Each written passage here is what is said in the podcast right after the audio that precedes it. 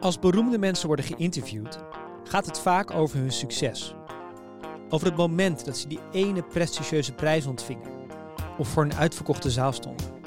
Maar bijna nooit gaat het over de jaren ervoor, toen niemand ze nog kende en ze moesten vechten voor hun plekje.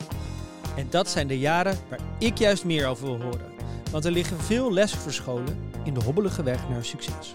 En op een gegeven moment, midden in de les, schreeuwde meneer Romeister naar mij: Wat ben je nou voor klootzak? Mijn naam is Ernst Jan Fout en in jonge jaren interview ik beroemde mensen over de tijd voor hun doorbraak.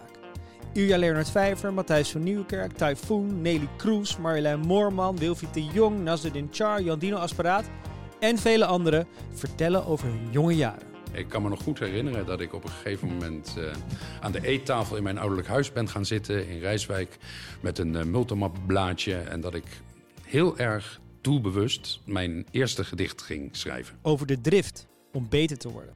Zes uur ging de wekker en dan ging ik meteen weer naar mijn stuk. Roets naar de krant. Om een stukje daar nog een keer rustig te bekijken. Dus het is gekke werk. Het is echt gekke werk. Over lef hebben. Geef me 12 bars. Geef me gewoon, gewoon 16 maten. En ik, uh, en ik sloop de tent. Dat, dat was mijn gevoel. En weerstand krijgen. Sommigen zeiden van. Uh, we zaten niet te wachten op een vrouw. Je hoort in de keuken. Ik spreek ze op een plek die belangrijk voor ze is. Ja, nou dit is het uh, luxe. 1500 man kunnen erin. Om stukje bij beetje de mythe van succes te ontleden. Nou, ik dacht wel toen ik die gemeenteraad in, in kwam, ik vond dat zo'n ongelooflijke eer. Ik dacht, ja, ik, je moet dan ook wel knetterhard werken.